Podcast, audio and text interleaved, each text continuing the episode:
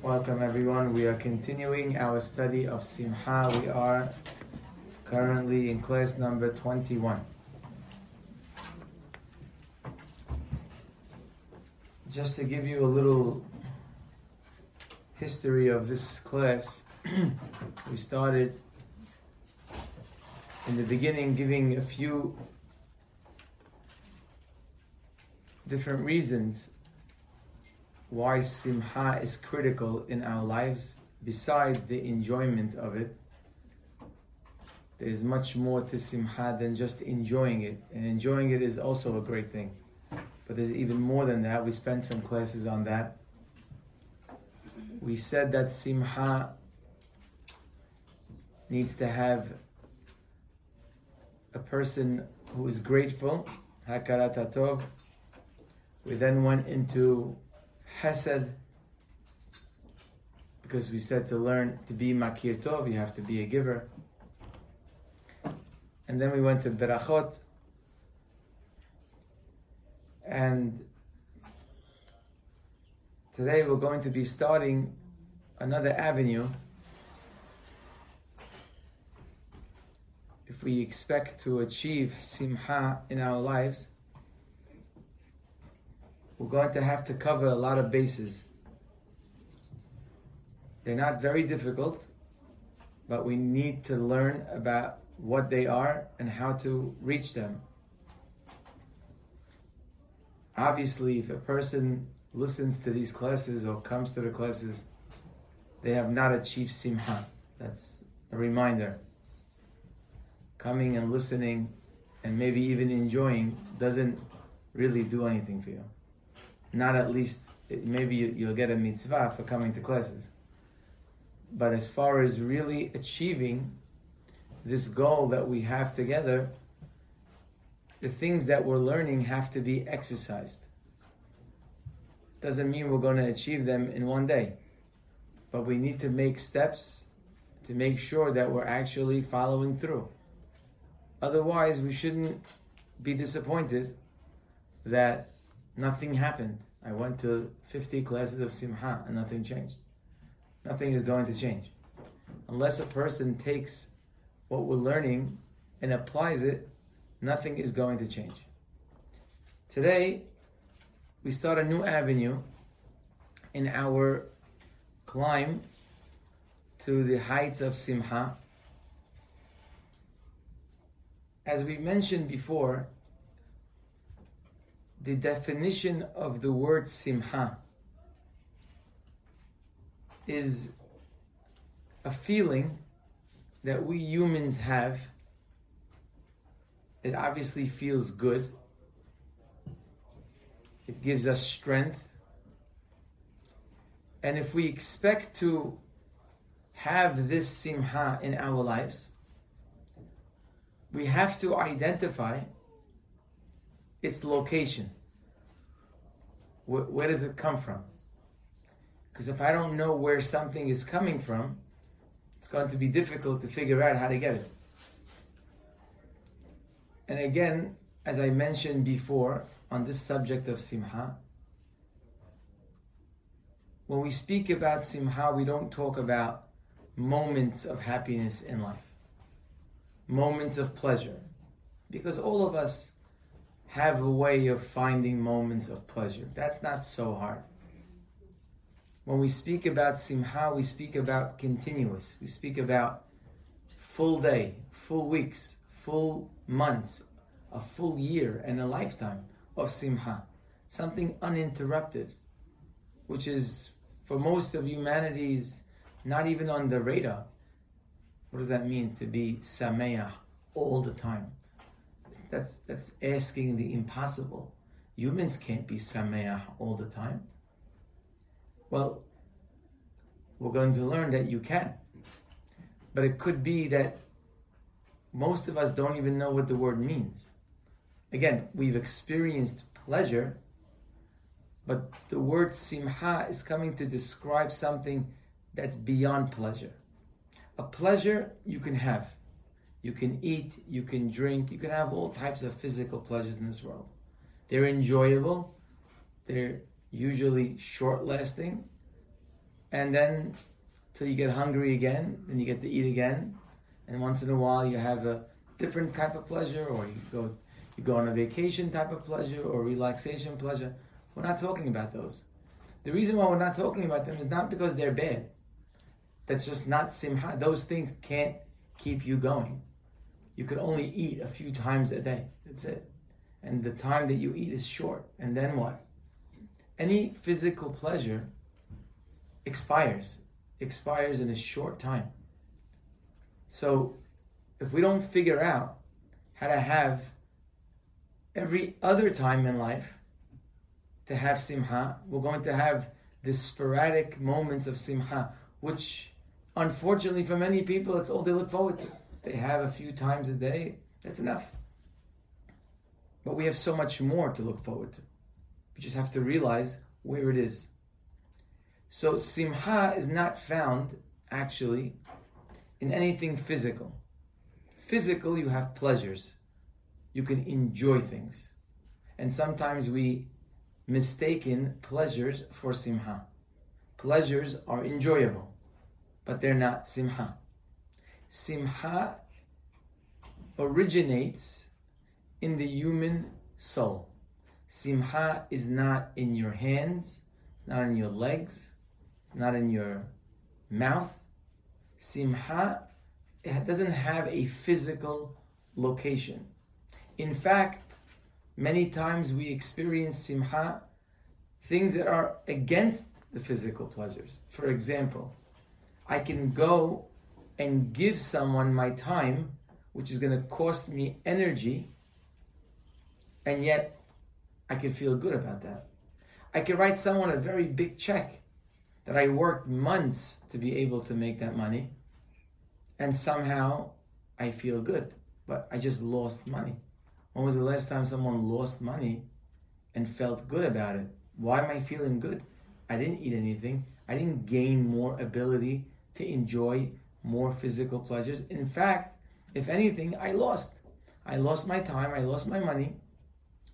So the feelings of simha have nothing to do with physical.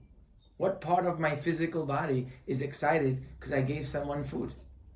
What part of my physical body is so happy that I made my mother happy? Where did that come from?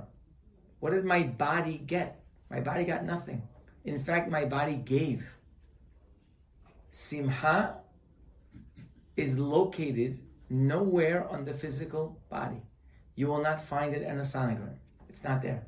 You look for it. Where is it? It's not there. Simha is coming from a neshama that we humans have. A neshama that is very special and very beautiful.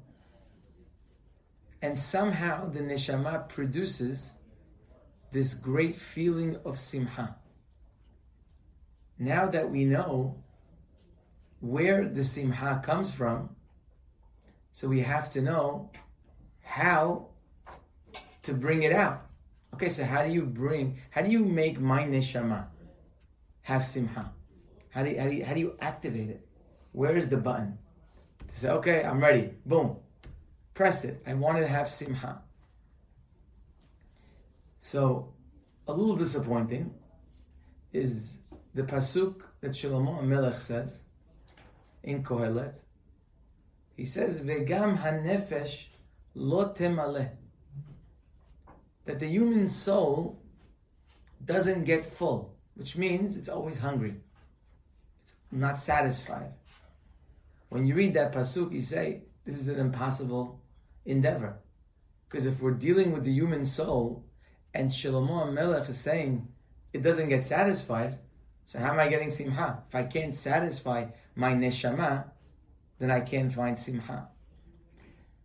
But the Midrash explains on this pasuk, a very well-known Midrash, we probably mentioned it a few times in these classes, about a king who had a daughter and was looking for a shidduch to find her a hatan. And somebody suggested to the king a very, very simple farmer who lived out of the city, a very simple man, a very good man, but a very simple man. And somebody came to this farmer and told him, listen, the king is interested in you for a hatan. He says, well, it's very exciting. He says, well, before they actually make the deal, he's going to come with the kala to visit your home or your shack. And uh, just want to give you a heads up. They're coming in a few weeks. So if you want to prepare yourself, it's probably a good idea. This, this farmer is very excited. He could be the prince He could be the son-in-law of the king. So he never even dreamed of such a possibility. And he has to make a great impression. He looks around his shack.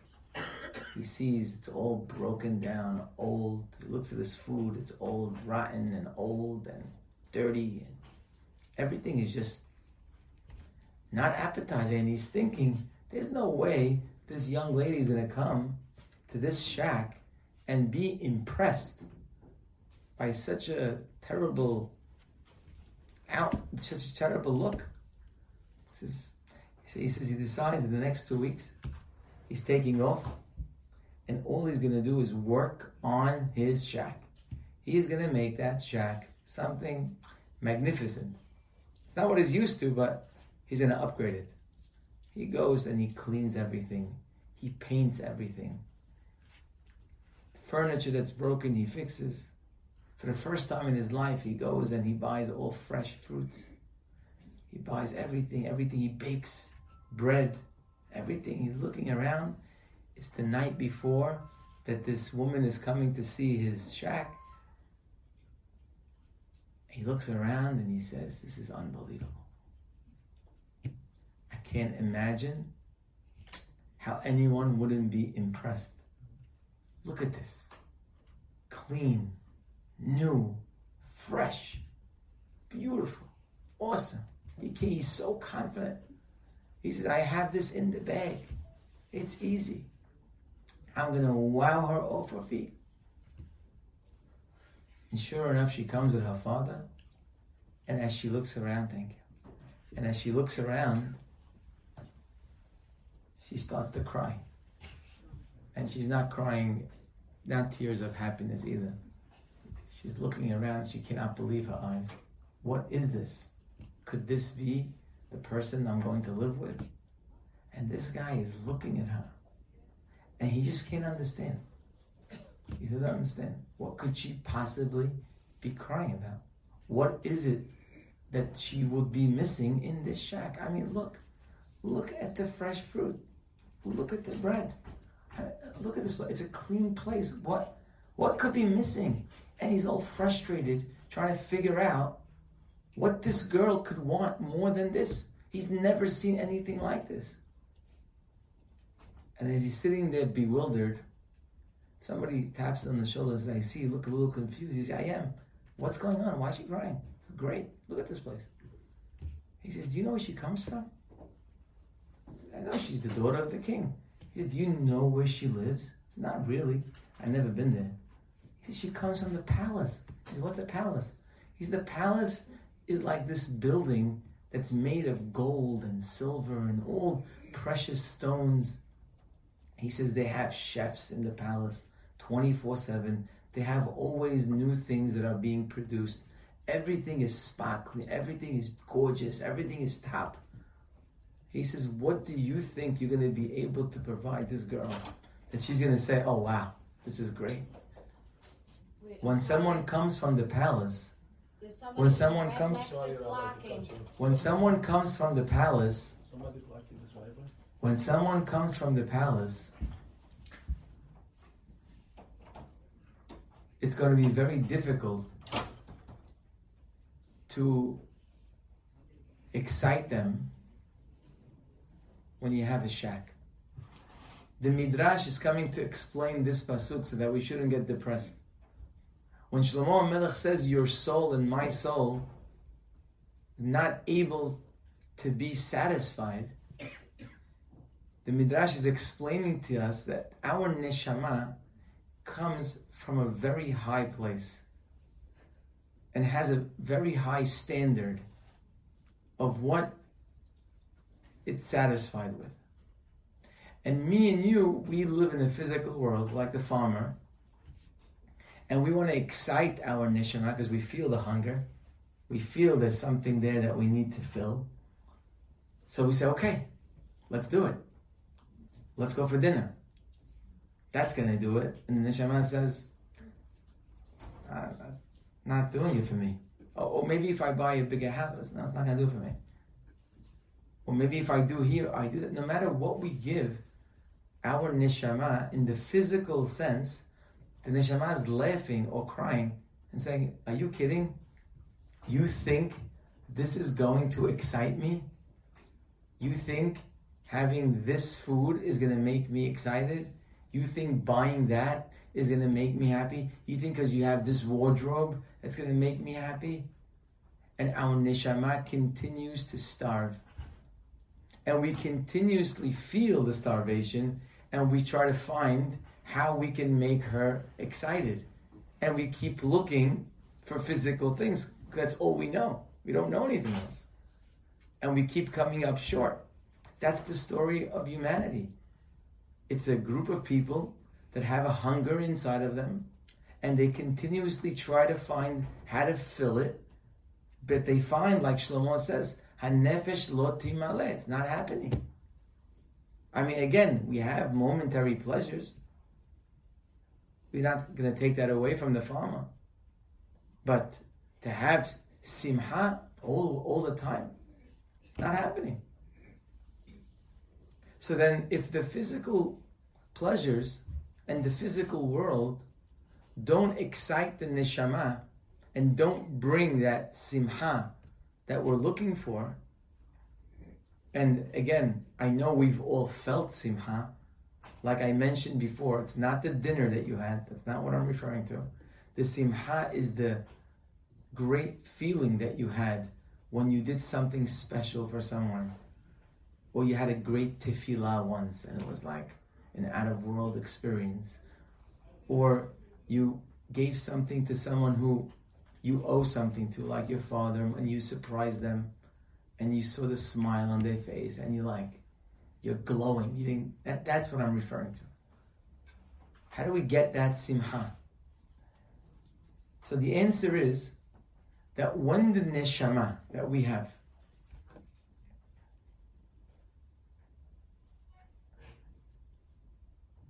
experiences what a person's purpose in this world is, when the neshama sees me, my neshama, if it sees me involved in my tachlit, in my purpose, my neshama lights up. I don't have to reach my purpose. As long as I'm working towards my purpose, my neshama says, This is great. I love it. I love that feeling. So obviously, it's important if we're going to learn about simha to know what is the purpose that our neshama is going to be excited about. Now you might say, but we spoke about being sameach 24 hours a day, seven days a week. Can I be involved in my purpose every second? So the truth is, once we realize what that purpose is, we will see that everything we do in life will have something to do with that purpose. That's what the Rambam writes. The Rambam writes in Shmona Perakim, he writes that there is a purpose to life, and he says a great person always knows what that purpose is, and no matter what they do in their life, physical, spiritual, whether it's for themselves or for others, everything checks out that has something to do with that purpose. And before they do it, they ask, okay, is this going to advance my purpose or is it going to take me backwards? So actually, all of life, like it says, that Rambam writes, he quotes the Mishnah in Pirkei Avot, V'chol ma'asecha means everything that you do, everything, yihiyu l'shem shamayim. Everything that I do should have a higher purpose. Should be l'shem shamayim but but but don't I eat? Don't I sleep? And don't I relax? And don't I? Of course you do. And that's all part of your purpose. If you have a goal, then everything that you do can be attuned to that purpose. So therefore, the greatest gift that we can give ourselves and the greatest gift we can give our children, very often it's good to speak about giving our children. Because when it comes to ourselves, we sell ourselves short a lot. Because we have all different types of issues with ourselves. But our children, it's easier.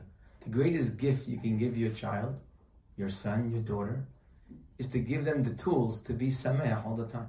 There's nothing more that you can give them. Of course, you need to cook for them and buy them clothing and take them on a break once in a while and put them in school. But the greatest gift you can give a human being is to give him the tool to be sameach all the time. There is nothing more important and more valuable and more happy and more pleasurable.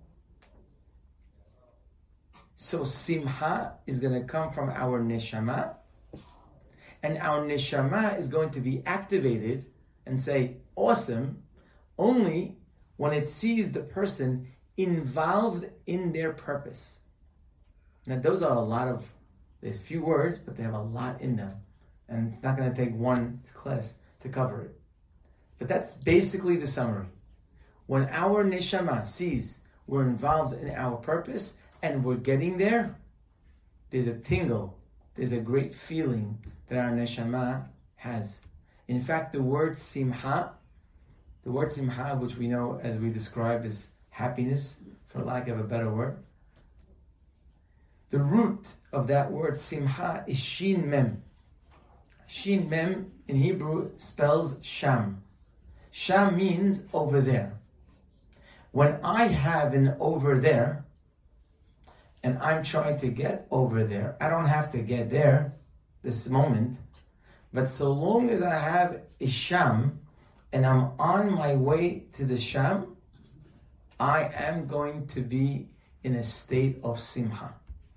Very important to know what the sham is.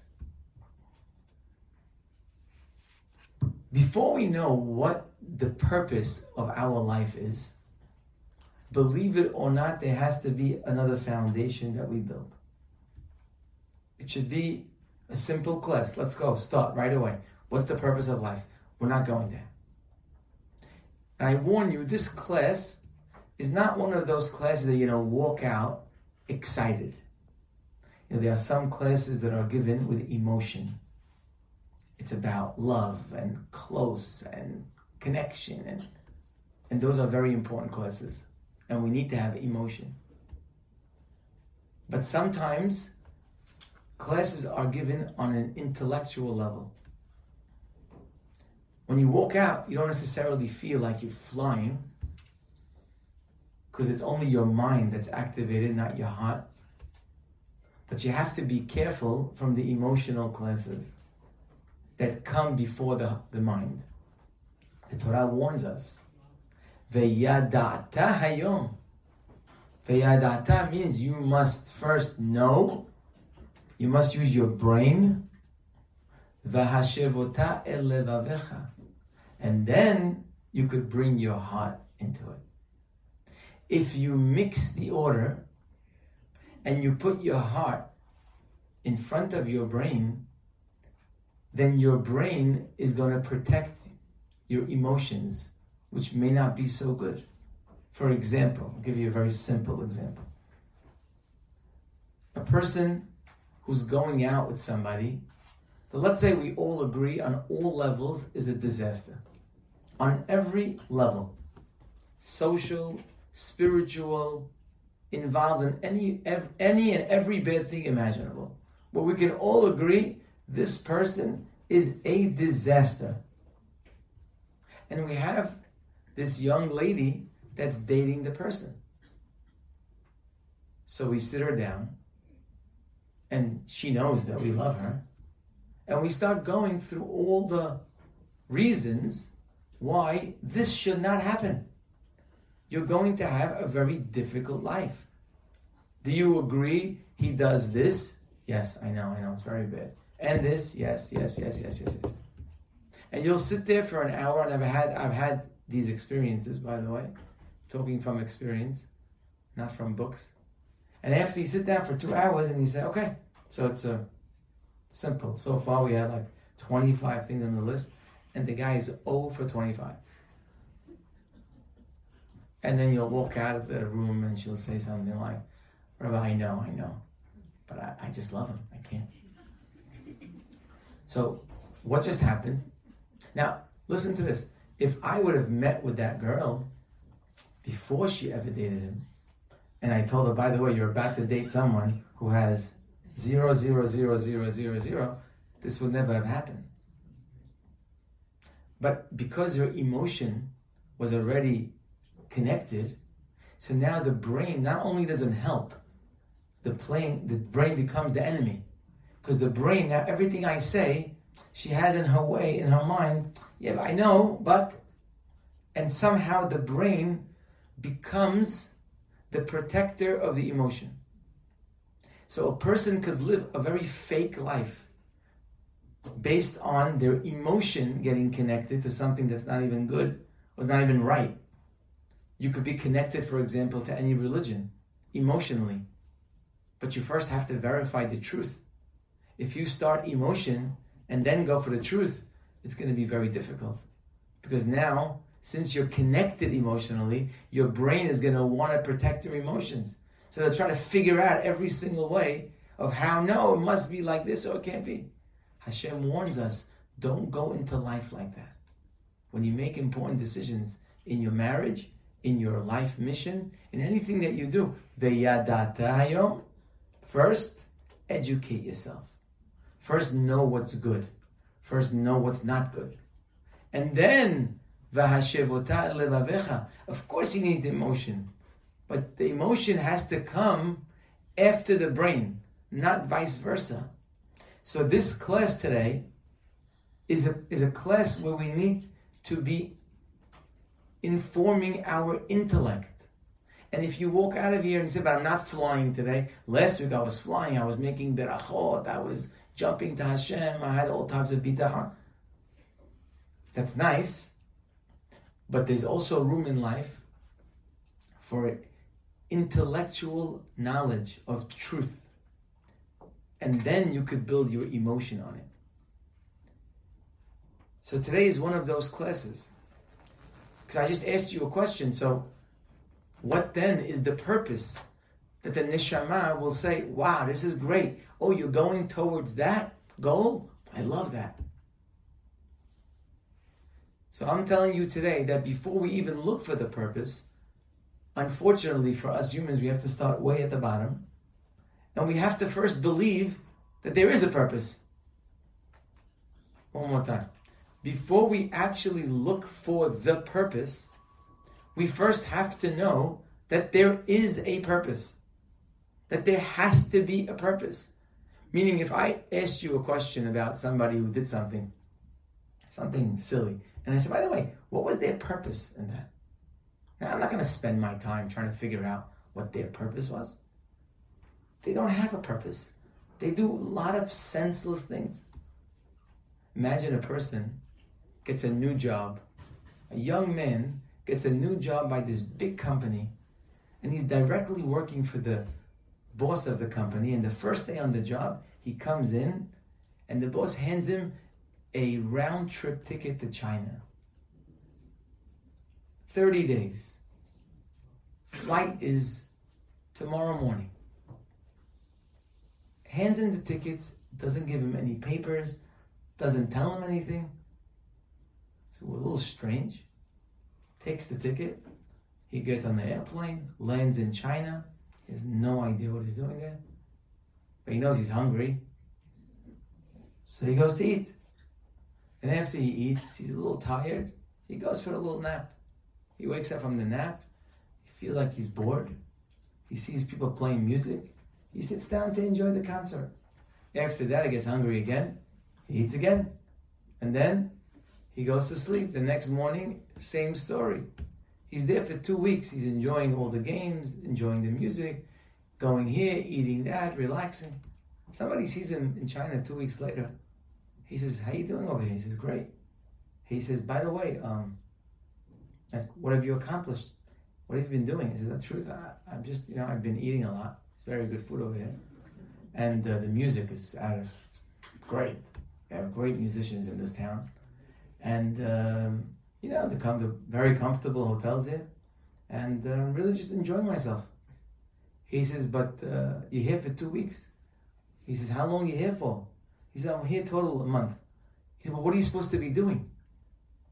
He says, I tell you the truth, I don't know. It's very weird. He asked, I have no idea. He says, You don't know why you're here? He says, It's very interesting. He asked, but the guy gave me a ticket. I got a job. At. He didn't tell me.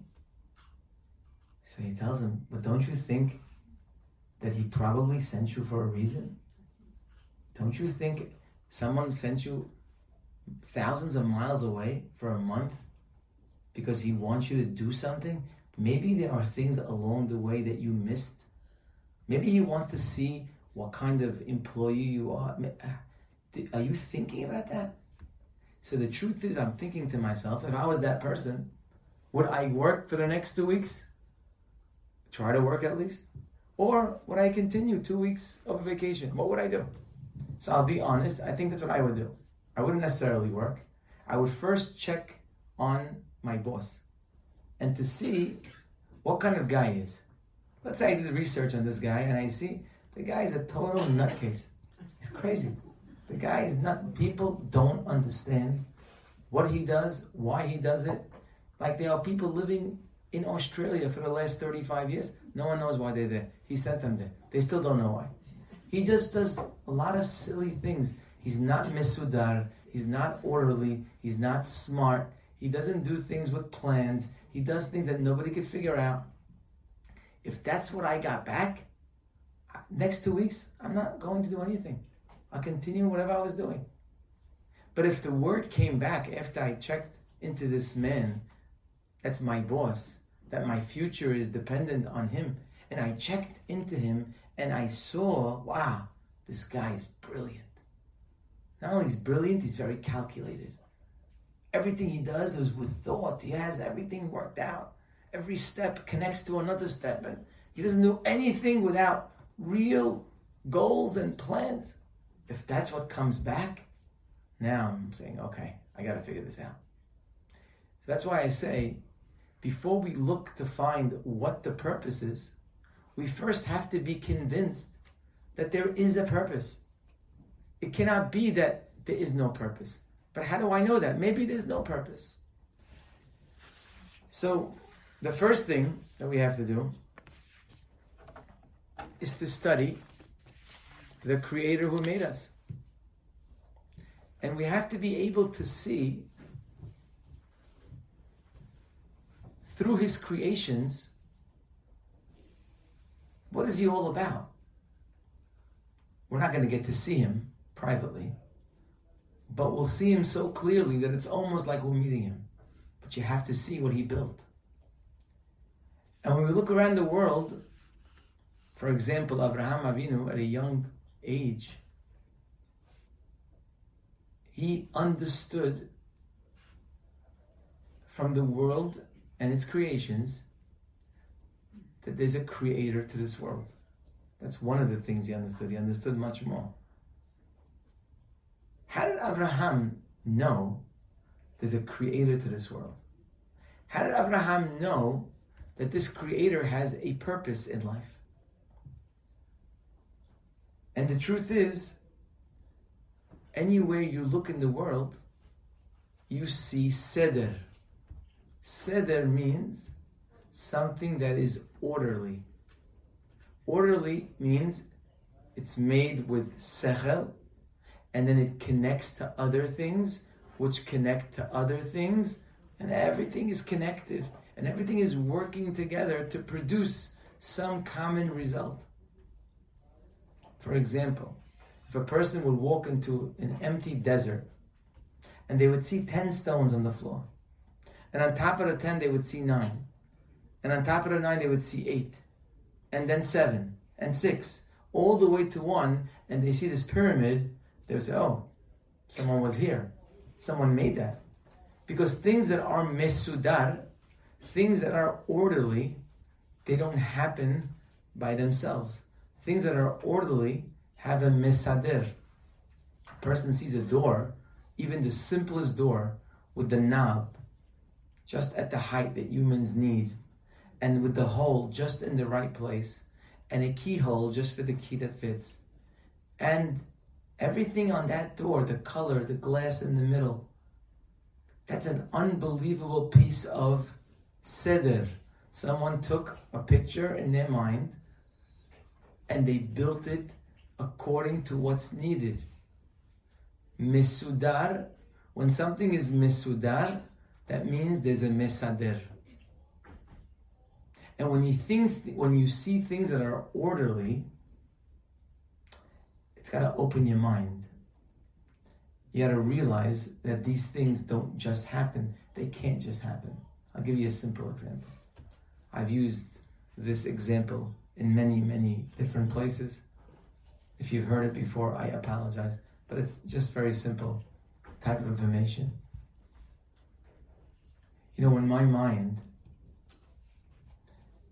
sees something, my mind automatically knows is this something that's for sure? Or for sure not? Or maybe? In my mind, when I see something, or I hear something, better yet, my mind measures and says, Did that really happen? I could either say, No way. I could either say, For sure. Or I could say, Maybe. What does my mind use to determine information that if I tell you right now, you know, right now there's 30 feet of snow outside, your mind will say, no, that didn't happen. Now you're not outside, it could be that there is. But your mind knows that doesn't happen. And if I tell you something else, you might say, okay, maybe, maybe it's pouring outside. What is it that our mind uses to determine if information is correct, maybe, or for sure not? So the answer is it uses odds. Odds. Odds means the different chances that there are that this thing could actually happen. So, for example, give you a simple example. You have cards on the table. Cards numbered 1 through 15. 15 cards. Each one has a number 1, 2, 3, and they all in order. Now, if you would throw up these cards, in the air. It's only 15 cards. And then they would land. What are the chances, what are the odds that they will land in order? 1, 2, 3, 4, 5, 6 to 15. So I've asked this question to many intelligent people. The dumbest answer I've ever received is that the chances are 15 to 1. The, the chances basically are the number of possibilities that these cards could land. So whatever number of possibilities these cards could land, one of them will be the possibility of 1 through 15. So the worst answer, if you're thinking about this answer, I apologize if I called you dumb, but if you're thinking it's 1 into 15, so that is a really bad answer. You forgive me? You should really start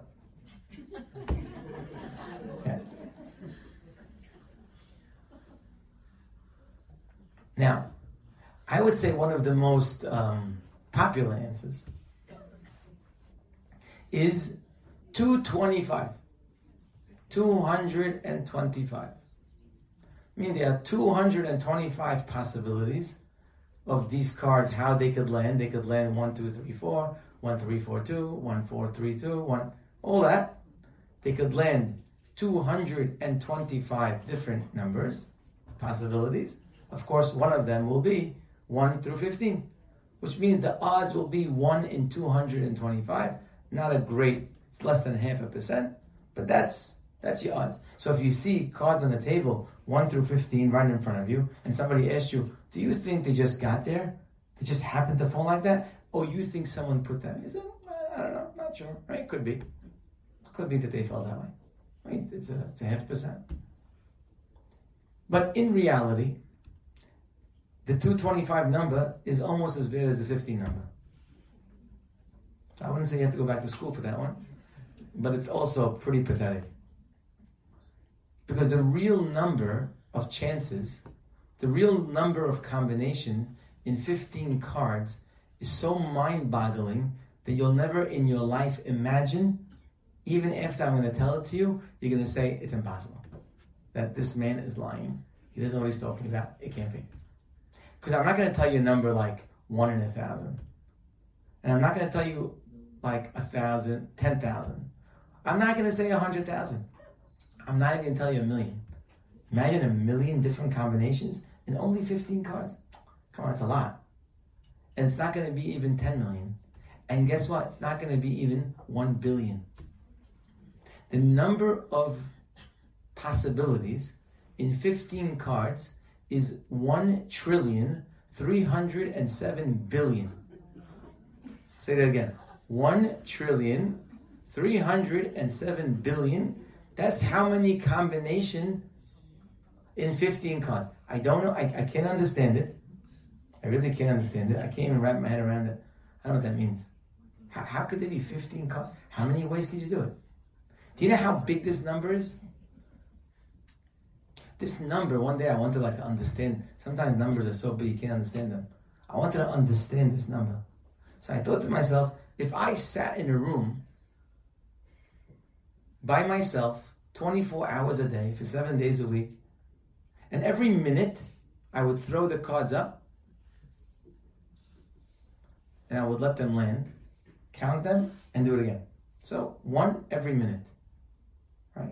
So how long would it take me to do it one trillion times? Like how many days do I have to live? How many years? So I'll tell you. In a, in a year, there are 525,600 minutes. Okay, in one year, 525,600 minutes. If I lived 100 years, right, and I did 24 7, I didn't sleep, I didn't eat, nothing. 24 7, that's all I do for 100 years. I've done this 52 million times. Now, 52 million times hasn't even scratched a zero after the 307. It didn't do anything.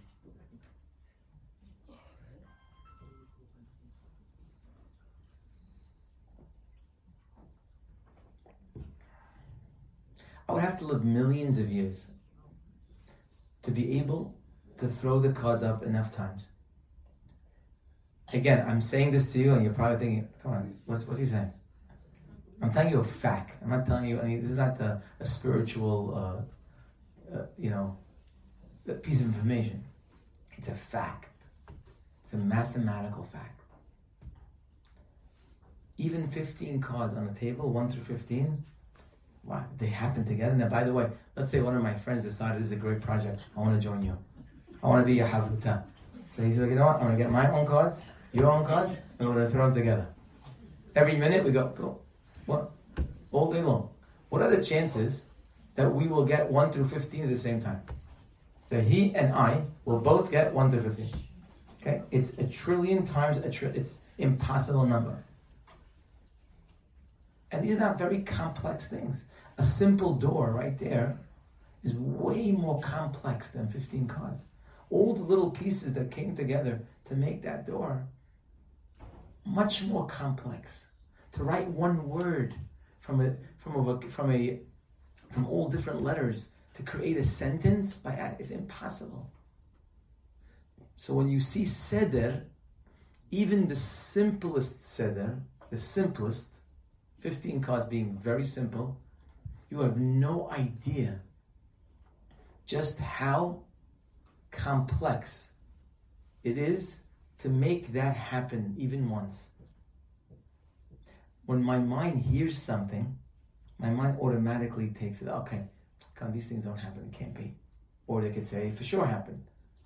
Now, Abraham Avinu, looking at this world, so how did Abraham know there's a purpose to this world? Because he saw everything that Hashem made had a purpose. And not only it had a purpose, it connected to another purpose and another purpose, and all of a sudden you see a world that's all intertwined. We'll give you a few examples. Not, not very difficult examples, but some simple ones that I think all of us can appreciate. Let's look, for example, at the peels of fruits, whether it's an orange or it's an apple, any peel of any fruit. So you'll notice, so the peel on the fruit,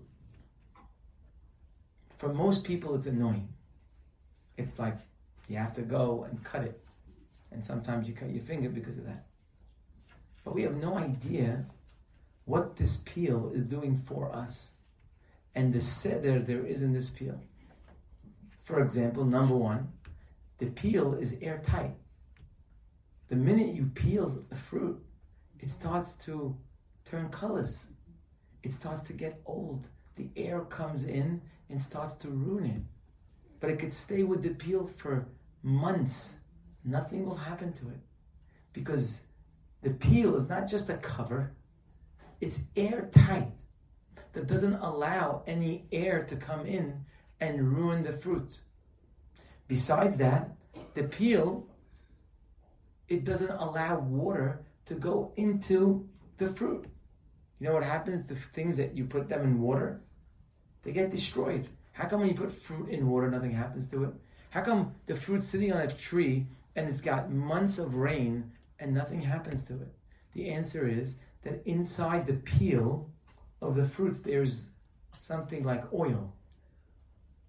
And oil, as we know, there's one thing in the world that repels water. It's called oil. So, luckily for us fruit eaters, that we have something to protect our fruit for months until we're ready to eat it.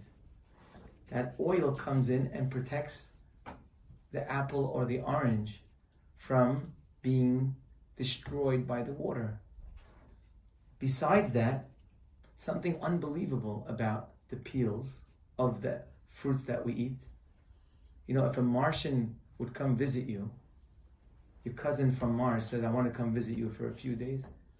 And of course you say, come on. And he would tell you, so you're a citizen of this world? You know what's going on there? Yeah, I've been here for 50 years. I got it. Just come down. I'll show you everything there is. We've got some amazing, some amazing things down here. And he comes in and you're ready to show him all the new technology and you're ready to get out your phone and take out all the different things that are going on. And then he says, by the way, uh, what is that? What is that item I see? It's on the tree. He says, oh, that's a fruit. You eat that fruit. And he's about to eat it. He comes to your house. He's ready to eat the banana. You tell him, don't touch it. Don't touch it. Why not? He told me it's food. I know, but it's not ready yet. Okay, fine. Next day, he wakes up, you tell him, okay, now you can eat it. It's ready. He said, hey, cousin, how'd you know that? How did you know? What are you, a Navi? How did you know that the banana is ready to eat today? He ah, don't know. He says, yesterday it was green. So when it's green, you know not to eat it.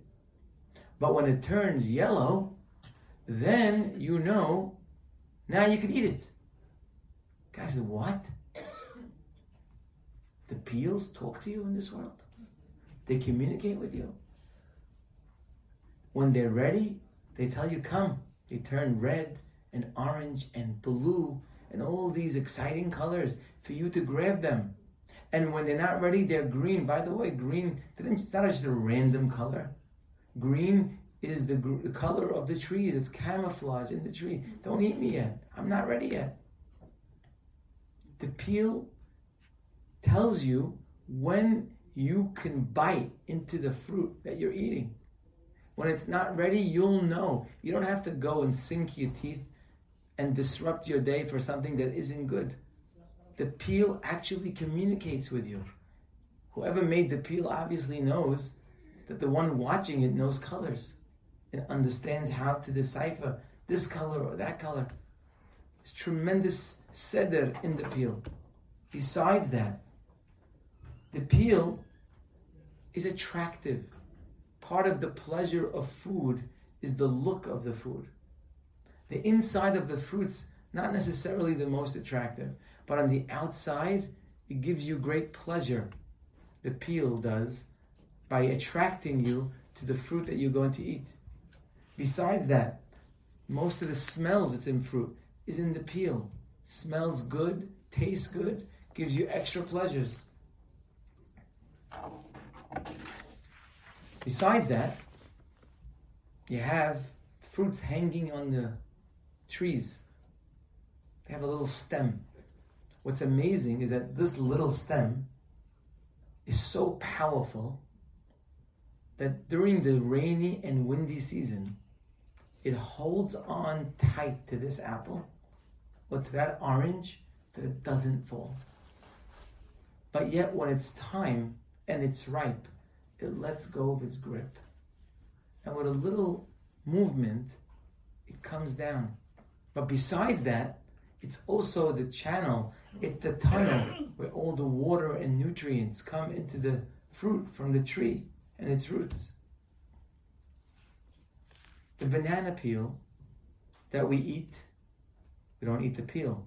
But when it's green, it's versatile. when it's green, it's hard to break off each other. And when it's green, it's very hard to peel.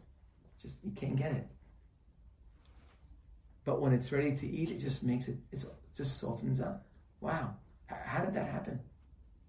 What, who, who made this seder? How did, how did the banana know that you're supposed to turn colors, soften yourself for the people to eat you? You open an apple or an orange and you see something amazing. You see liquid, that is juice, basically. Open an orange, it's juice. It's orange juice. But yet when you cut it, no juice falls out. How did that happen? How did all the juice come together and it's solid? Nothing is spilling out. If you ever looked at an orange and you saw how many little pockets of liquid there are, and you went to a factory in China and say, Could you make me one orange? I want someone to come and sew all these little packets, put a little liquid in there and sew it. It would cost thousands of dollars for one orange.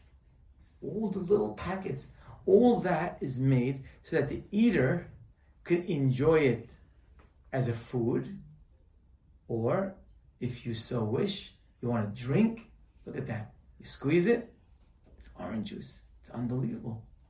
What tremendous seder went into making that orange. you open up a watermelon. Did the watermelon know that the inside is supposed to be red? But when you get close to the walls, it turns into a color that you don't want to eat.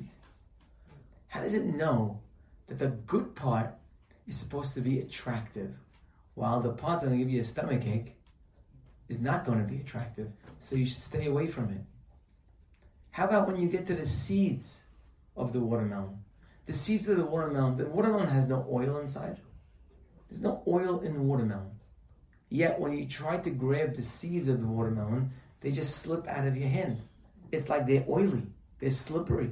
You try to grab them. Today they sell water, they sell seedless watermelons. People never even saw watermelons. So I apologize for the new generation. But anybody who has seen the old watermelons, okay, they have seeds. They have tons of seeds. And you try to grab them and you go like this, and all of a sudden they slip out of your hand. And you go and you go like this. Oh. And they keep going. They keep slipping. You try to grab one, it slips. What's going on with that? Why doesn't the watermelon slip from you when you try to eat it? How come the seeds are slipping out of your hands? Ah, the manufacturer understood that this is not made for real consumption. This is for the next generation of watermelons. This needs to go back in the ground. So therefore, he made it. Imagine you buy a box of cereal, and after you finish the box, you look in the bottom, you see a coupon. Go buy one more box for free. What a Baal Hesed this factory is. You, you eat a watermelon, you finish, the manufacturer says, here, have another one. Not just one, have many more like this one. The seed is the next the future of watermelons and oranges and apples. That's why you can't grab them. Because they're meant to be safe for the next generation of watermelons. Now, in truth, if you're really stubborn and you're an akshan, you could get the watermelon seeds. The proof is people eat watermelon seeds. If you really wanted it, you grab them, you tell and I'll show you who's boss. Put your hand in, I'm going to grab you, dry them up, and I'm going to eat you. So the truth is, you could do that with watermelons. But notice something amazing that as the seeds of, an, of a fruit get less, it becomes more difficult to actually reach them. The seeds of the watermelon are by the hundreds. You lose 250, no problem. You only need one. But when it comes to an apple, it's much more guarded. The seeds are much more guarded. It's hard to bite into them. They're bitter. They have this certain consistency that is very hard to actually pull. And then you get to fruits that have only one seed. Any fruit that you see has one seed, it's like Fort Knox. You cannot get in. Nectarine, plum, peach, avocado, you can't get in. You'll break your teeth and you will not get in. You will not get, because there's only one. And when there's only one, the manufacturer is very careful to make sure that this one is extra protection. Wow. How did the watermelon know to produce so many and let you have? Because it knows it has many more. And the avocado's got such a protection. Seder, everywhere you turn, everywhere you look. Wow. How did that happen? Oh wow. How did you think of that? Everything is mesudar.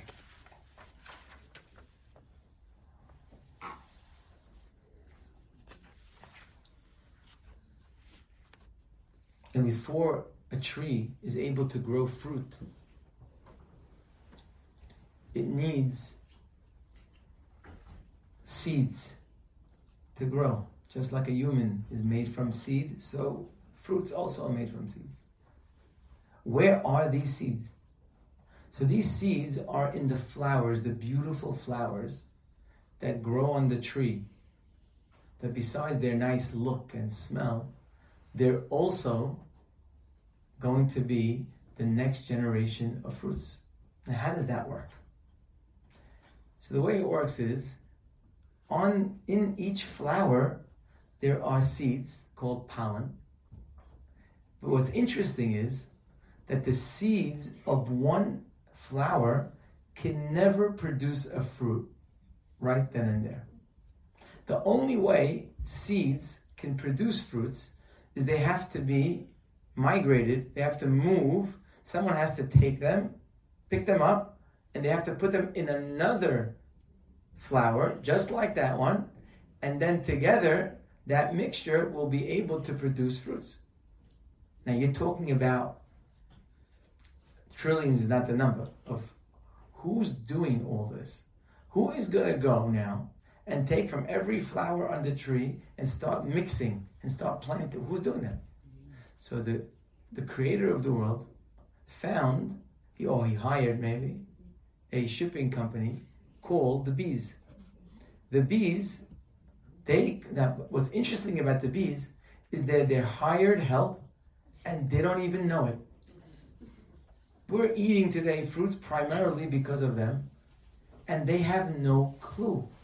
They're working for you, but they don't even know it. So why would they work for you if they don't know it? So here's what happens. The bees have no interest in the pollen, and they have no interest in your fruits. Bees need to live, and for them to live, they need to have something sweet, which is nectar.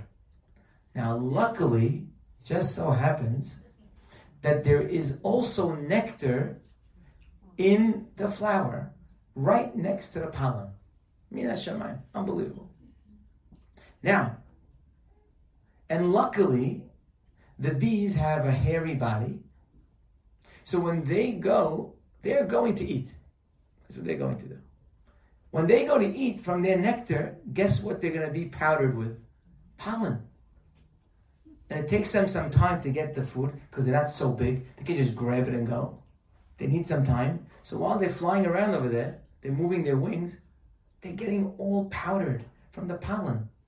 Now, luckily, there isn't enough nectar in one flower for them. They need more because they need enough nectar to produce honey that's going to last them for 10 months. So they have to go and continue to another flower. But they have to go to a flower that's similar to the one that they went to, because if they go to a different flower, then they won't produce the desired results of quality honey. So then they go to another flower to eat more. But when they go to the next flower, oh, just so happens that the pollen that was powdered on them from the first flower now ends up in the second flower. Now they get more here and they keep going. The bees of the world are giving us fruits and they don't even know it. Now, by the way, you should know that the bees are going to have a very hard time with this nectar. Because I don't know if you've ever seen a bee, but they don't have hands. They can't grab things. So, how in the world do they grab nectar and take it with them? I mean, they can't eat it right then and there because they need to save some for the winter. And they got to give their children. Otherwise, the whole bee population is going to be wiped out. So, how in the world do they move the nectar from one place to another? They have no hands, they have no bags. So, the creator of the world, he made a pouch on the body of the bee. There's a pouch that when it goes to fill up nectar, it puts it in the pouch. And it keeps putting it in the pouch. But guess what? Even with nectar in the pouch, it has no use. Because you know what happens to nectar if you leave it out? It dries out. Put water, put juice out for a few minutes. It dries out. It evaporates. But it needs this nectar to live. So, luckily for the bee, there's a factory inside the bee, a factory that we don't have, a factory that's able to produce material, chemicals, that when they put it inside the pouch, it turns nectar into honey that lasts, as you know, for years and years on. This way, the bee has what to eat from, her and her children, till the next time it's going to find nectar in the world. It's going to take a long time. But guess what? Even that's really not enough because where is it going to store its honey? You know, the bee is not very big and doesn't have any 40 by 100 lot that's going to put it in stuff. Where, where in the world is it going to put the honey? Where does it go? So the creator of the world gave the bee another factory, an unbelievable factory, a powerful factory that produces wax. And it produces wax in such a way that it's able to manufacture a storage for the honey that it produced. And it could store it away and it could go get more honey to keep storing for the year and for her children. This wax is clean and it's so mesudar. You know, it, the, the, the bees only make hexagon shapes. I don't know if you know that. Six mm-hmm. they only make hexagon shapes. It's interesting. Now, scientifically, if you want to get the maximum out of your footage, you make the area into a hexagon shape. Not a circle, not a square, not a triangle. The maximum usage of an area is when it has a hexagon. And every bee in the world, they never messed up. Every bee in the world just so happened makes that shape to store its food. But guess what? Even with all that, it's worthless for the bee because you know who likes sweet things? All the wild animals in the forest where the bee shares its home. How in the world is this little bee going to stand up to a bear or to these big animals that want very much its honey? So Hashem gave the bee a sword. He has a sword, he stands there And one guy comes, he puts his sword in, and not only the sword, he has poison, and he burns him to make sure he watches himself not to come close to the bees. They command respect, that they're not going to be taken so lightly by the animals around them. Now, what you see here, the reason why I brought this more than other things is very simple.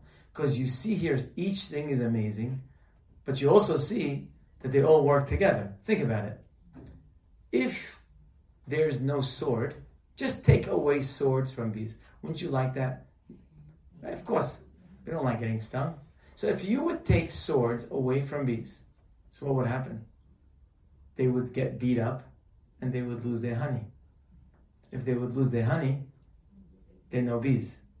If there are no bees, there are no fruits.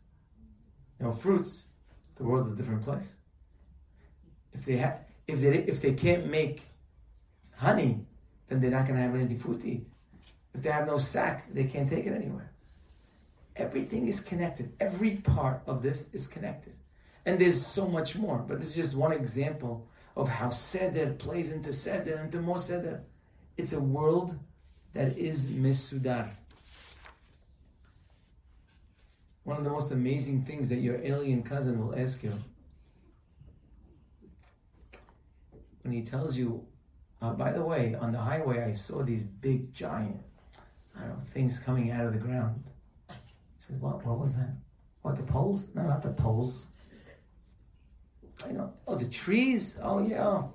Those are nothing. Come on. Let's go on. Let, let me show you the real nothing. What is that? Where do they come from? What is it? Where does it would come from? Say, tell him, cousin, let me show you. It's very simple. Not no big deal. You're making it a big deal. See this seed over here? See this apple seed? See this orange seed? What? Take it, put it in the dirt, come back in a few years, and you get 500 tons of wood. The alien says, What? What? Again? You put it in the ground, the seed, he opens the seed, cuts it out, takes a knife, cuts the seed. Any wood in the seed? No wood in the seed. Where's the wood coming from? Is any wood in the sun? No. There's no wood in the water. Where is the wood? Is there any wood on the ground? No. In fact, if you planted something, imagine you, you weighed the dirt underground was let's say a thousand tons, and you got a thousand ton tree of wood. How much dirt you have on the bottom? It remains a thousand tons. Nothing changes. Where did the wood come from? It's a good question. There's a lot of good questions. Making wood from water and an orange seed is like building the Empire State Building with paper clips and rubber bands. That's what it's like. Just imagine we built the Empire State Building, and the guy tells you, "So, uh, what was the material that you had to buy?" Oh, it's very easy: paper clips, rubber bands. Here's some paper that we used. Look what we got over here. Making wood is is much more complicated than that. When you look around the world, you see endless seder. Think about the leaves that grow on trees. This is this is really it's it's mind-boggling. You, you think about it and you say, this can't be. How? See, you have leaves on the tree. These leaves, by the way, have water that come from the bottom of the tree all the way up to the leaves of the tree. How that happens, I don't know, because usually gravity brings things down. How water goes against gravity, I don't know. But that's what happens. Water ends up in the leaves. Now, in the leaves, there's something called chlorophyll. Now, that might not be so exciting for you. Okay, great. Let that be chlorophyll. Baruch Hashem. What is this chlorophyll? So, what happens is very interesting that the, that the, the, the, the sun, when it beams its light on the leaves outside, so it makes the chlorophyll get has has some sort of reaction. And that reaction, the chlorophyll, what it does, it takes water. What is water? We all know H2O, two hydrogens and one oxygen. So what the look what happens. The sun beams on your leaves. The leaves have the chlorophyll, which has a chemical reaction, and it splits the water that's sitting in the leaves. It splits the oxygen from the hydrogen. And the oxygen is let go from the pores of the leaves. And guess who's lucky enough to be able to use such oxygen? It's our lives. All animals and humans need oxygen. The oxygen comes from there. Now, if you ask, what about the what about the hydrogen? H2O. What happened to the hydrogen? Okay, we got rid of the oxygen. What's the purpose of the, the hydrogen? Something unbelievable happens. If you mix hydrogen with, with carbon dioxide, it makes sugar. Sugar gives energy to the tree to grow. The question is, where is the tree going to find carbon dioxide? Look how interesting. The human who needs the oxygen, so he breathes in oxygen. And after he breathes oxygen, he lets go of waste. Guess what that waste is? Just so happens that waste is carbon dioxide. That waste goes back into the leaves. Again, chemical reaction brings them together and helps the tree grow. Could you imagine? Each, we're both connected. Without humans, there are no trees. And without trees, there are no humans. We're together, we're connected. It's not a tree and a human. Everything is mesudar, seder, one thing to the other. We could sit here and talk for a long time about many things. I'm not planning to do that. But I will tell you that everywhere you turn, you will see amazing chokhmah. And by the way, what we're talking about is from the shithiyut of shithiyut, meaning it's the most simple. This is not a deep science class. It's a very simple understanding of things. There's so much more, so much more complications. You look at the spider, how this, you know, they learn how to weave from the spider. How the spider learned how to weave, we don't know. But the spider has certain chemical that he produces that once it hits the air, it becomes the hardest fiber in the world. How much could it produce? I saw once they said, I don't know how true this is, but it sounds like it is, that they were trying to figure out how much he could spit out. How much could a spider spit out? How much? how much string? How much web? They were over 400 feet, and he was still going. They kept pulling out of his mouth. The amount that he can produce is way beyond his size. Can I, I can hardly see him. How did that happen? How about birds migrating? How does that work? You know, birds can fly for 10 hours at a time. Scientists have seen that birds arrive many times in the same exact spot that's thousands of miles away, the same exact spot the same exact day. They track them the year before, thousands of miles away. They could be from Massachusetts to Florida, and they are in the exact same spot. How did the birds know how to do that? How did they get to that exact location? The birds have tremendous ability to fly. I told you, 10 hours straight. Me and you, we walk for three minutes, we get tired.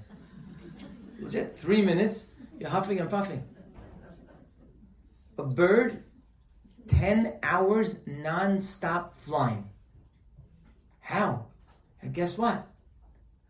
The reason why we get tired is because we breathe oxygen, but after we breathe, we have to breathe out. So we get tired. Short of breath. Ah. But birds, just so happens, birds, they have lungs just like us. When they breathe, the lungs get the oxygen to fill up the tank. But then there's another 50% that goes to another sac in their body. So while they're breathing out, they're still getting oxygen from the other sac. So they never stop getting oxygen. It keeps them going for a very long time. Their bones are hollow so that they could fly. They're situated in a way where they're able to fly. The human body it, it, there's, there's no, it's not worth it to give classes on this subject Because each thing that you speak about requires its own 20 or 30 hours or more. So we're just giving a little thing because next week we have to move on. But just a, a, quick look at the human body shows something beyond comprehension. 60 trillion cells. 60 trillion cells inside a human body. That's like 200,000 times the amount of people on earth. That's how many cells each one of us has in their body. And each one of these cells needs its nutrition, it needs what it needs special, and the bloodstream is going around delivering everything to each cell. But what's interesting about the bloodstream is that besides it delivering the right nutrients, by the way, it better be to the right places. If calcium goes to your brain, you're dead. You need calcium by your teeth. You need calcium by your nails. Calcium in the wrong place is no good. The bloodstream is regular delivery company that goes around all day delivering to each of the trillions of cells to give them each what they need. And by the way, simultaneously, it's picking up garbage. But what's interesting is there's no garbage cans. In the same bloodstream as it's going, it has mixed together waste and nutrients at the same time, and it's delivering and picking up at the same time and making your body and my body tick. Capillaries, tiny blood vessels. There are enough capillaries in your body, in my body, to go around the world two and a half times. Two and a half times. I can take the capillaries just in my body alone, and I can go stretch them out around the world two and a half times. There are enough. There are in my teeth, in your teeth. Each tooth has over 55 miles of canals. 55 miles. That's over 1,700 miles of canals just in your mouth. Never thought it's possible. Where, where, where, are they? What does that mean? Where do they go? When they have canal, you know, root canals, you understand that. I got a lot of canals to, to, to chew on. A lot of stuff over there. Each and every item, when we look around the world, everything we see, we see seder. You thought 15 cards is 1 trillion? Each thing we spoke about, each cell, each cell is its own building that's more complex than the most difficult building to build in this world. Each cell. There are books and books on each cell. And they're all working together and they're all working to make the world run mesudar. So, like that young man in China who says, Wait, before I check into the purpose of why I'm here, first let me see is my boss someone who does things with purpose? He has wisdom, or he does things just without seder? All of a sudden, you come back and you see, wow, this world is very mesudar. It's got a lot of seder. Everything connects. So once you see that, a person has to ask themselves, so what's my purpose? I know what the bee's purpose is. I know what the wood's purpose is. What's my purpose? For sure, there's a purpose for me. That's not even a question. The question is, what is it? By the way, the only one that could determine the purpose is the creator of the world, which we'll discuss in later classes. But today, in summary, we learned that simha can only come from the neshama. The neshama can only fill, be filled when it's given things that are advancing the person's purpose. Our job is to figure out what that purpose is. Before we figure out the purpose, we first have to know there is a purpose. This is not a purposeless world. And Be'ezrat Hashem, with Hashem's help, now we're ready to find out what it is that our purpose in life will be. We'll take some time to get there, but we'll build it step by step so we have clarity. Baruch Amen